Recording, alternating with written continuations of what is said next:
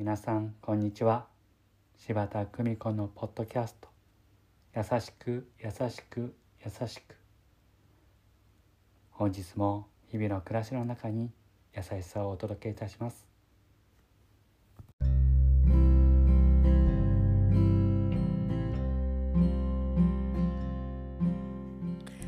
見取り師柴田久美子でございます。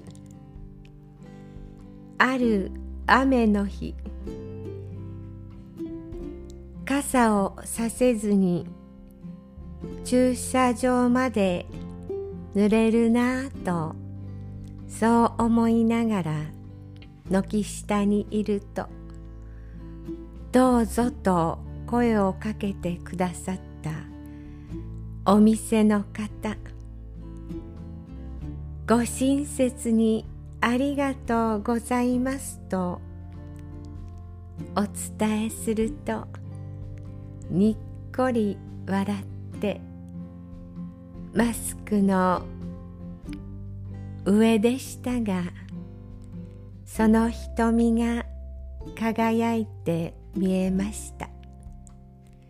優しく優しく優しくありたい。どうぞ皆様素敵な時間をお過ごしくださいませ。